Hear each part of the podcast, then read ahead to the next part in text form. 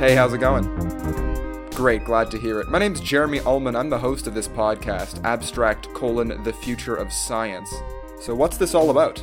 There are thousands upon thousands of graduate students all across the world, and I'm trying to tap into their knowledge they have gained in their research over the last one to seven years. We recorded this in the past, you're listening to it in the present, and you're learning about the future. So, what better time than now to enjoy a quick episode of Abstract. Hope you enjoy.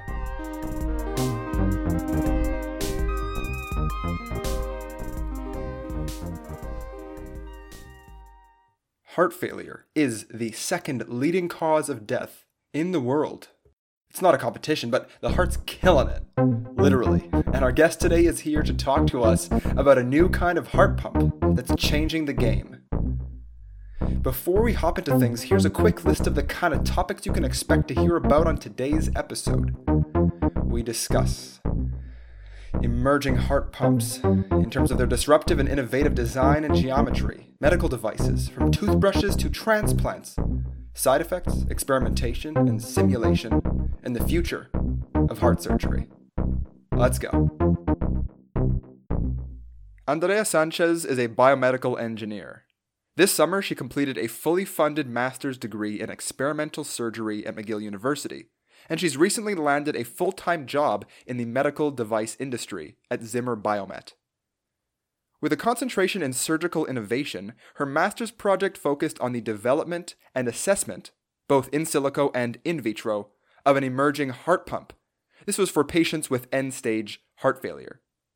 While in graduate school, Andrea earned two research awards, which allowed her to undertake a research fellowship at Yale University in the Artificial Heart Laboratory of Doctor Bond. As part of her bachelor's studies in Mexico, she also had the opportunity to study abroad at the Chinese University of Hong Kong. In her free time, she enjoys cooking, traveling, and is currently learning French. So, bienvenue and welcome to the podcast, Andrea. How is it going? Thank you very much. Thank you very much for having me. You made it sound very impressive. Ah, well, you know what? Um, just so the listeners know, you were the one who d- who did craft your own introduction. That's how we do it here. I like to kind of get a sense of what my guests think about themselves. And, yeah, you know, yeah, yeah, no, for sure. But I feel like uh, for me personally, I just do things and um, think about the short-term goals and things. But then when I see the overall, I'm like, wow, like I've achieved something. So that's pretty good. Um, and I'm really happy to be here with you and uh, with the listeners as well. Thank you very much. Yeah, well, we are definitely excited to to hop right into things. First and foremost, as a McGill alumnus, I heard of many different programs. I was not aware of the experimental surgery program. How did you hear about it, and what is it all about? Yeah, so I first heard about the surgical innovation program when I was finishing my bachelor in Mexico.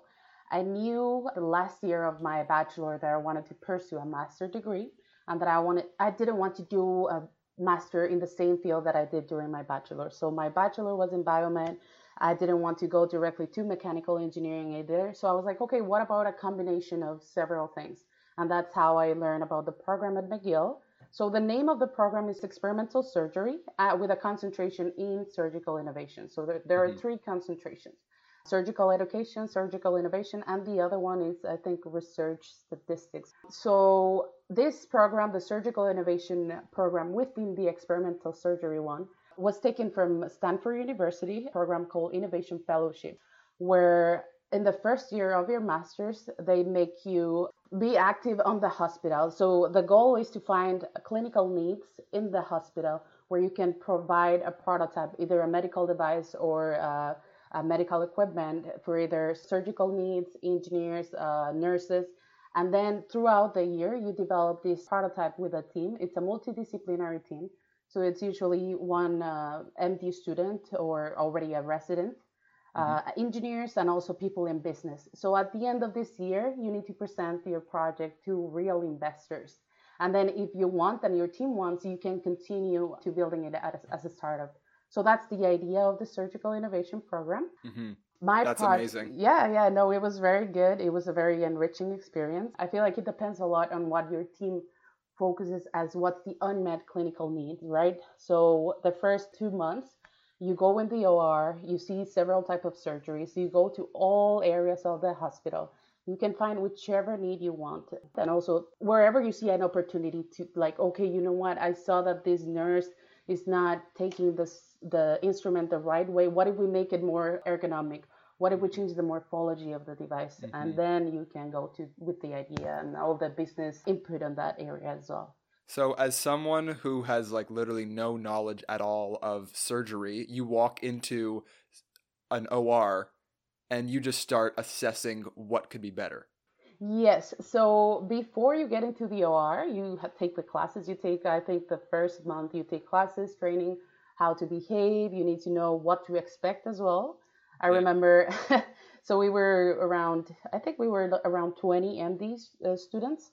Yeah. And also we were eight engineers. And when we went to the first surgery, one of the engineers fainted. She wasn't expecting to see an open brain and blood coming out and everything. So yeah, so you need to prepare mentally. If you're feeling bad, they understand you're not an M D student. You're not aware of the, whatever happens in the O R. So they're very flexible on, okay, you know what? You should go outside or take a breath, do something else, and then come back, right? What was your reaction when you saw an open brain?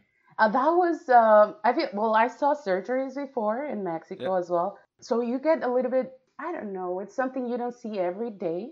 So whenever I was getting kind of impressed or surprised and I was feeling my body weighs less. So I was just mm-hmm. like, okay, you know what? I'll just look at the wall and okay. breathe five, six times, and then I'll look again and then focus on my notes and the things I have to do. So I feel like you need to be very focused on what's your role in the O R, also not to intervene during the procedure, right? So they have, you have a specific place where you need to stay. Sometimes it's very far from the surgery and you just need to keep an eye as close as you can to where the surgeon is moving his hand. Mm-hmm. Um, I saw uh, hand surgeries as well. With my supervisor, I saw open heart surgeries because that was my main focus on the master's. Mm-hmm. I'm curious. So if one of the elements of surgery that you're looking at is, like you said, trying to optimize the ergonomics of a particular instrument, was there also this element, whether you focused on it or not, of almost optimizing the flow of people and like how how surgeons and their like fellow, you know, nurses were able to actually move around the patient? Yeah, yeah, no. So it, you can come up, I feel like it's a really open program and it lets your imagination go as far as it can. Mm-hmm. So what I had in mind for my project was like, why, why don't we optimize the cleaning and sterilization of instruments that are used in the surgery? So this is usually usually done in the basement of the hospital. And the person in charge just need to get all the instruments for certain surgeries. And I was like, why don't we just put a code that for this surgery, you need these devices. You have a robot that just scans the code and it can directly pass it to the system, right? So I was really into that idea. Speaking with my team, we bounced other ideas and we found other priorities. So it can be whatever type of idea you have, process, devices, even the administrative system in the hospital, because you go through administration as well to mm-hmm. see uh, the whole flow since the patient comes to the hospital all the way until he leaves after surgery or after a treatment. Yeah, that's kind of what I was getting at there with like kind of optimizing, like almost like the flow of communication and information flow. Obviously, if I had somebody else in the program who didn't have the same engineering background, I'm sure I'd get a very different kind of answer. But I like the fact that you kind of mentioned this idea of, of some, some new machine that can scan and like automate. I think yeah, that's very yeah. cool. It was to automate the instruments before they get to the O R. And also, I feel like one of the ideas that was coming in different years throughout the program, it was here in Canada, how to optimize the care of the patient and reduce the time, waiting time before they get to uh, the emergency room, right? Because mm-hmm. sometimes one of the things you hear here in Canada is the system is very inefficient. When you get to the hospital, you need to wait a long time. So in three years, they mentioned this as an unmet clinical need. And they were like, okay, mm-hmm. we know this is a problem, but let's just try to expand and think another problem instead of this one, right? Yeah. yeah, because that's like a huge problem. And instead of tackling it directly, you can try and optimize other elements of the of the procedure and hopefully all of them together. Like, so how many students are in this program then? Is it like one hundred or is it very, very small? It, so another thing of this program is that it involves several universities. So in the uh, program, students from Concordia University, students from E T S, and from McGill are part of the program. So they need to apply And then the group is usually around twenty-five, thirty people throughout the year. And then for the next year, other people apply to the program, right? Mm-hmm.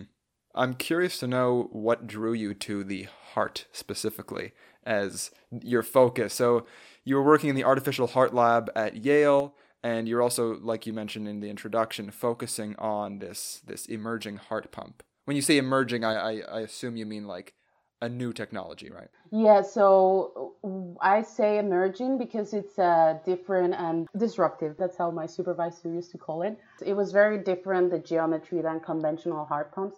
But the reason why I chose cardiology and cardiac devices was throughout my bachelor, I had the opportunity to oversee all type of devices, or from orthopedics, from uh, cardiac, small devices. And I was like, you know what? I feel like the most complicated ones, the most challenging ones are the medical devices class three. So medical devices are divided in three classes. Class one can go from a toothbrush because it just enters your mouth, and that's considered a class one medical device. Yes. And class three is uh, the devices that are in contact with the patient and that have a risk of death on uh, the people. So I was like, you know what? I'll go to the most challenging area. I really like to uh, be ambitious with my goals, and uh, let's just see what it brings in cardiology, right? I love. Oh, I, I'm. I'm just. I'm just on cloud nine right now. Just. Im- just like visualizing the juxtaposition between somebody in your program working on the toothbrush. And you're like, no, no, no, I'm going to go for the most complicated, disruptively, geometrically manipulated heart pump here. That's awesome. I love that you're like up to the challenge of that. That's yeah, amazing. yeah. So one thing is the surgical innovation program. And apart from that surgical innovation program, you have your master project. So that's where I drew the line. So one thing was the um, cardiac device, which was directly related with my supervisors. I had a mechanical engineer supervisor and a cardiac surgeon, both of them at the same level. And on the other side, the surgical innovation program, which just lasted the first year, the classes. Hey, thanks for popping into today's episode of Abstract. Up next, we're going to be talking about the good, the bad, and the ugly of heart pumps. So we're going to see how this innovative heart pump we've been hinting at is going to fit into the current state of heart pump technologies. If you've got a heart, I want to hear from you. I want to get that heartiness. I want a heart-to-heart. Reach out at abstractcast at gmail dot com. Anything that you got to say, my ears are perked and my heart is open. Thanks so much. Now back to the episode. So you mentioned that you're working on this disruptive new heart pump. I'm assuming maybe some part of this is like top secret. You can't really share the blueprints, but just as as much as you can, I'd love to know how it is that you are changing the game when it comes to the geometry, for example, of this new heart pump. Yeah. What can you tell us? Yeah. So before you start with an innovation in the medical device industry, you need to have intellectual property of your device, and most probably you will need to patent it, right? Because if somebody else hears about your idea and they patent it, then they get the rights if the device goes to the market, right? So that's one of the things they teach you as well in the surgical innovation program. Before I started my master, the heart pump was already patented by my supervisor and the cardiac surgeon as well, both of them. So when I came here, we can talk about it. There's no problem. You can ch- search the patent, and it, it already has an owner, right? If you want to call it that way. Sure. I'm actually going to ask that that you send me the link to the patent, and I'm going to put it in the description of this episode so people can check it out if yeah, you don't mind. Yeah, sure, sure, sure. Yeah. Yeah, no problem. Uh, so the difference, the novelty of the pump was that I'm just going to give you a very simple overview of what a heart pump is. A Please. Heart pump is a device that supports the heart in parallel to provide flow to the body. So mm-hmm. a patient with heart failure is somebody that their heart is not pumping enough blood to their extremities, to their organs, to their body. So what this pump does is that it provides the cardiac output that the patient needs as support, and then it distributes it as a whole through the body. The difference that this device has compared with the ones in the market right now is that the devices on the market have two configurations. They can be centrifugal, which means that the flow enters perpendicular to the rotating part of the pump. So you have our rotating component, and mm-hmm. that component is enclosed in a casing, we call it. So the casing has two holes, always. One hole is on one side and the other one is on top. That's a centrifugal configuration. Okay. The other pump is an axial pump configuration. These devices, hard pumps, are also called L V A Ds, left ventricular assist devices. And the axial configuration flows where you have the central component that rotates, has blades. You have the casing on the outer part, and the flow goes from the same direction where it enters, it exits, but on the other side. Basically flowing straight through versus the, the previous one you spoke about. It's kind of like ninety degree angle yeah, shift. Yeah, exactly, exactly. Cool. So all right. These are the normal configurations uh, in the market. So instead of having the central part that rotates, why don't we have the blades on the outer casing and we make the outer casing rotate? This allows more blood flow through the middle of the device, and this reduces the speed at which the device rotates. Oh, because the the radius of your of your rotating blades are getting larger. Yes, you have more cross-sectional area for the blood instead of the central component that rotates. Um, so mm-hmm. Normally, these devices rotate at high speeds. High speeds, uh, I'm telling you, between five uh, five thousand R P Ms to twenty thousand R P Ms. What? Yeah, and the problem... five thousand to twenty thousand R P Ms. Yes, yes. And the problem with these speeds is that the blood gets damaged and it gets ruptured, mm. the red blood cells. So well, that was the unmet clinical need in our case. Unmet clinical need is that, yes, the patient has circulatory support. They can have the cardiac output that they need. But in the long term, the blood gets hemolysis, thrombosis, and other side effects problems that affect later on. So that was the need. And we said, okay, without the central component, we can rotate at lower speeds because we have more space for the blood to flow through the device. And this is the innovation. Maybe in the long term, the patient is not going to have the side effects that they have right now. Because you're going to preserve the blood cells. Exactly, exactly. This is, this is, you know, this is not the first time that I've heard somebody kind of open, open the door to this massive issue in their field that it seems like nobody really knows about. Like no, nobody's up in arms in the general population about the fact that typical heart pumps that exist now are just destroying your blood. Yeah, because usually uh, the patients that have heart failure, well, I don't know if uh, you're aware of this, but heart failure is the second leading case of death in the world. Mm-hmm. So okay. These patients are in a very severe stage where their life expectancy is unfortunately between ten to fifteen years. So with these mm-hmm. devices, you're like, okay, I can support your life to live a little bit longer, twenty years, fifteen years. What the current trend is going and where technology is going is, okay, why don't we think outside the box and why don't we go beyond those fifteen years and make a device that could last longer, that could have less damage to the patient, and that could have less, um, they call it readmissions to the patient when they need to do a surgery again to take off the device that is damaged, clogged, mm-hmm. and put another one. So this is uh, more traumatic for the patient, right? Yeah. So, yep, that's what my supervisors were aiming for. Like, okay, let's make this a long-lasting thing. And also, without having the central component, we can approach also, also minimally invasive surgery. Because you can, if you make the blades in a material that is tissue-type material, soft material, you can collapse the pump and uh, place it to the patient throughout a minimal invasive approach. And then kind of like expand the pump once it's in the body? Correct, correct. That's really making me think of how we deploy like satellites. We shoot them up in like a, a very small capsule and then they basically unfold. Yep, yep, yep. Usually surgeons are very innovative, the way they think, the way they have the ideas, but they need some support from the engineering side to tell them, oh, this can be done, this mm-hmm. cannot be done. So where can we handle both things and go in the middle, right? To work together. So that's what I really wanted on my program. I really wanted to have the clinical input on what's needed and also the engineering side to know what's feasible to do. That's awesome. Yeah, this is this is such a cool project.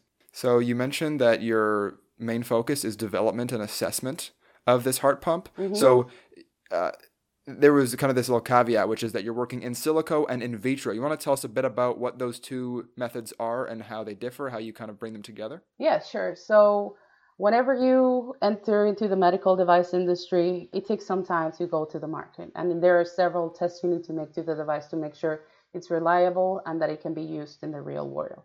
So the approach in the clinical field that medical device class three follow is you start with a design, then you go to in vitro setting or in silico, depending on what you want to do. In vitro refers when you do experiments physically. In silico refers when you do simulations through a software, such as engineers that do uh, computational dynamic simulations.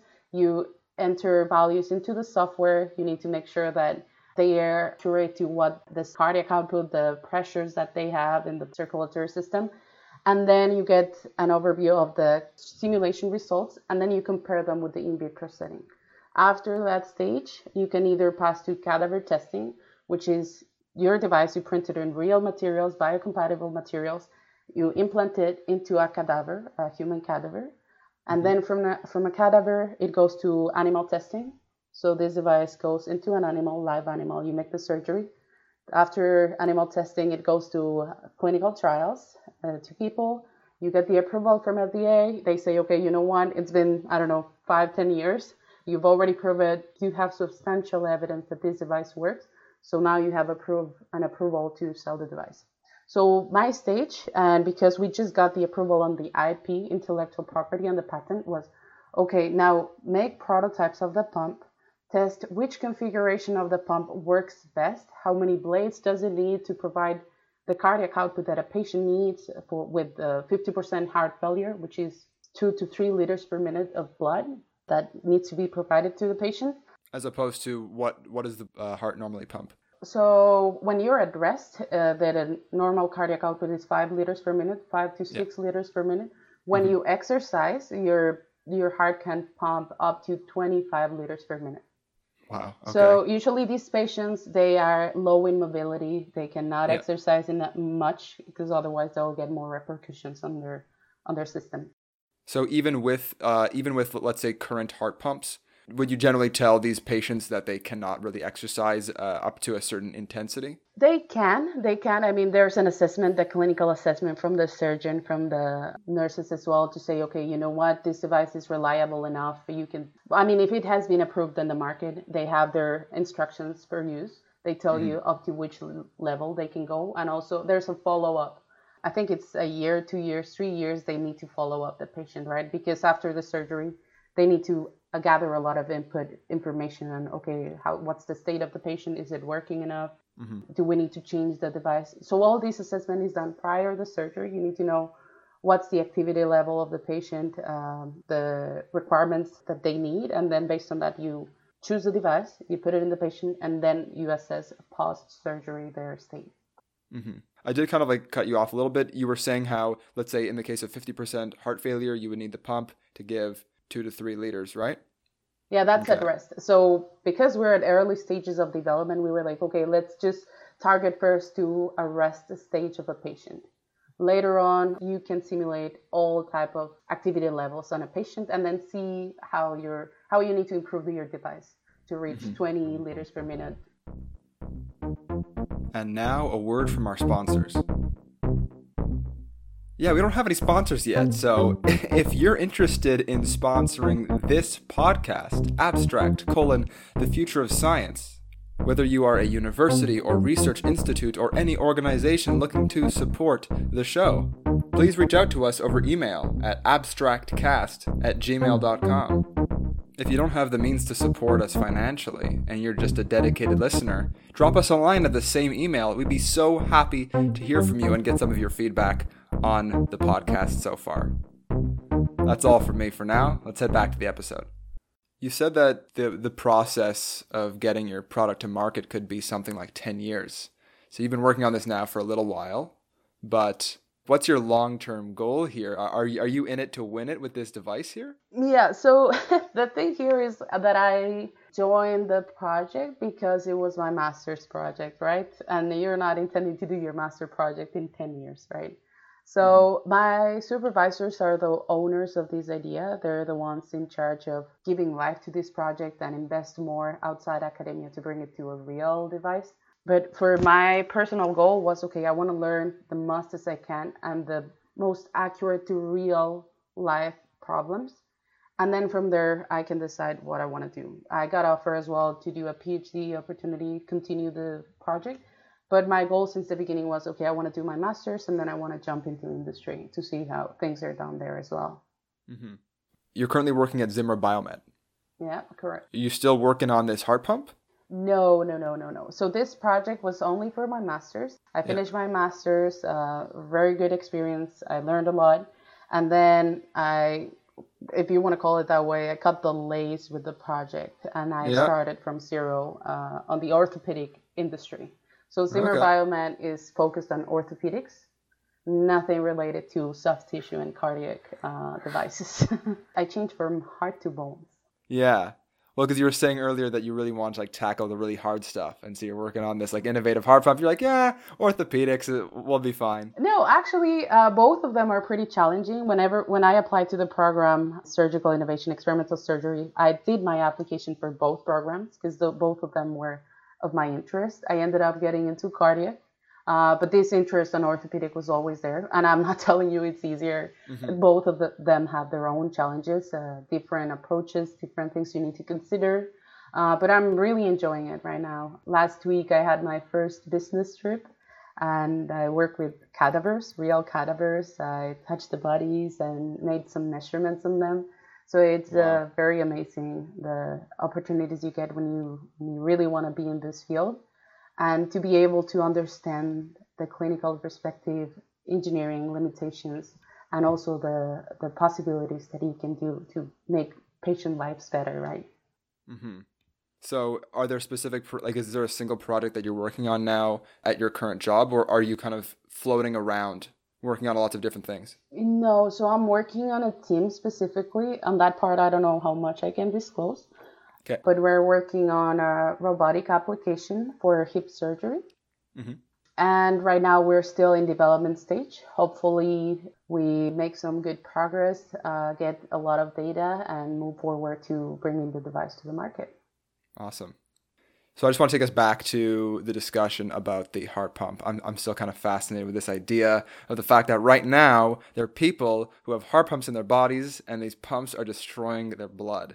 So you did mention uh, that people who have heart failure, this is mainly because the the heart is not pumping the blood efficiently enough to get the blood to the extremities. Uh, to the My extremities, question, to the organs, yes. Exactly. My question is, are there different kinds of, I don't necessarily want to call it heart failure, but failures of the cardiovascular system that are more to do with things happening at the extremities of the system? So I'm talking in the capillaries or in the arteries as opposed to the heart itself. Yeah, so you have different type of problems. Uh, they can be called, well, there are many types of problems. Yeah, the, the ones in the low, uh, small vessels, they can get clogged by fat. And then mm-hmm. you need to put a stent or you need to put a graft if it's a bigger vessel. vessel. Uh, you also have aneurysms, which is an expansion on the vessel. And then you need to cut both parts and put a graft in the middle. There are many types of problems. But a heart pump, it's a device that goes into the heart itself. It gets mm-hmm. connected between the aorta and the left ventricle. There are also other applications where you put it on the right ventricle. So for those who are not very involved in this field, there are two hearts. You, we have two hearts. One that is the right heart, that is uh, the one uh, with, we call it blue blood, and the other one is the left heart that has a red blood, oxygenated blood. So you can have uh, heart failure on the right side, on the left side, on both sides. Uh, right mm-hmm. now, there are also heart pumps that are being used for the whole heart. They're mm-hmm. working right now and it's still in research and okay, let's cut all the vessels that are around the heart. Let's take the heart and put a fake one and see how it works. You know, the innovation, the technology is going all the way there where you can have a complete artificial heart uh, to support lives. So that's pretty amazing. I hope at least one of those companies is called Heartificial. Artificial? I'm not sure. No, I never heard that name. If it's not, then I'm going to get myself in the industry. Yeah, right no, that's, that's very good. That's a really good marketing idea. That's all I've got. I know nothing about the engineering. I just got the marketing going. That's cool. So in general, would you say that the closer to the heart that the problems are, the more difficult it is to solve them? I think everything has its own complications. I'm not a surgeon. I cannot tell you which are the worst problems, which are the lower risk problems. But yeah. I can tell you that closer to the heart, you have the the biggest ves vessels, the bigger, biggest arteries, the biggest veins. So if you get a problem there, it's affecting the whole system, right? Whereas if yep. you get something in the leg, you can easily just change, put a stent, put a graft, and that's it. You can fix okay. it easier. And also, most of the minimally uh, invasive surgeries right now are being used in extremities or uh, cavities that are easier to reach than the heart, because for the heart, you need to either break the chest uh, open, complete entirely, stop the heart. You need to have a machine that is simulating the heart while the patient is in anesthesia. So everything has its own complication. Yeah, I, I'm not the right to tell you which one is the worst uh, sure. uh, clinical um, problem on the heart. Not a problem. I only expect you to tell me as much as you're comfortable saying in terms of what your what your current knowledge is. So, as somebody who's who's been in the field for a, a few years now, where do you see this field going in the next ten to fifteen years, let's say, in terms of the technologies? What do you think we'll be able to do feasibly in the next fifteen years, let's say? Yeah, so I feel like one of the things that in fifteen years we will be able to reach is to have a minimally invasive surgery for heart pumps, mm-hmm. and also devices that are fully biocompatible with the body. They that devices that don't create side effects as infections, devices that do not that bring less trauma for the blood, and that can make the life expectancy of patients instead of ten to fifteen years, twenty to twenty-five at least. So that's what I, I hope, and I really see things moving forward. That's great. Those sound like modest yet achievable and also incredible goals to actually attain. So that's really nice to hear. I appreciate that. I have one more question for you. You can interpret this as if it's related to your research or just a general question. There are a thousand people listening to you right now. What do you tell them? Oh, man, I heard this one in the previous podcast, um, and I didn't have time to think about it. But I think um, I'm not going to go re- research related. I'll just go to personal goals. Mm-hmm. And I'll say to people, uh, I'm a very ambitious person. I'll tell you that whenever I want to do something, I'll go for it. Even though, even if I have the door closed, I'm not going to get limited by those things. So I'll try to knock on the door and try to get there as much as I can. So what I'm trying to say is we all have the no if we don't try. But if mm-hmm. you try, you can open that door. Don't limit yourself by your insecurities. Go ahead for whatever you want to do, and things are going to move forward. That's awesome. That reminds me of the title of a book by uh, a man named Ryan Holiday. The book is called The Obstacle is the Way. Okay, I never heard of it. Maybe I'll put it in my yeah. list. The obstacle is the way, you know? It's like if you want to achieve something, taking the road less traveled, taking the difficult path, is often the best way to lead to the most fulfilling outcomes. And it seems like you are that you are doing that. So this is awesome. This has been really great having you on the show. Thank you for sharing your knowledge with myself and the listeners. Listeners, I hope you enjoyed this as much as I did.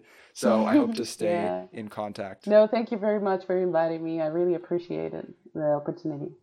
No problem. Take care. Thank you. Thanks for listening. If you liked what you heard, you can check us out at AbstractCast on Instagram. If you have any feedback, please feel free to leave a comment on the post for the current or any previous episode that you might have listened to. Or if you're a graduate student and you would like to be on the podcast yourself, you can drop us a line at abstractcast at gmail dot com. This podcast will be released weekly on Sundays and is also available on Spotify, Apple Podcasts, and pretty much everywhere else you're going to find podcasts. So feel free to check us out around the internet. Until then, take it easy.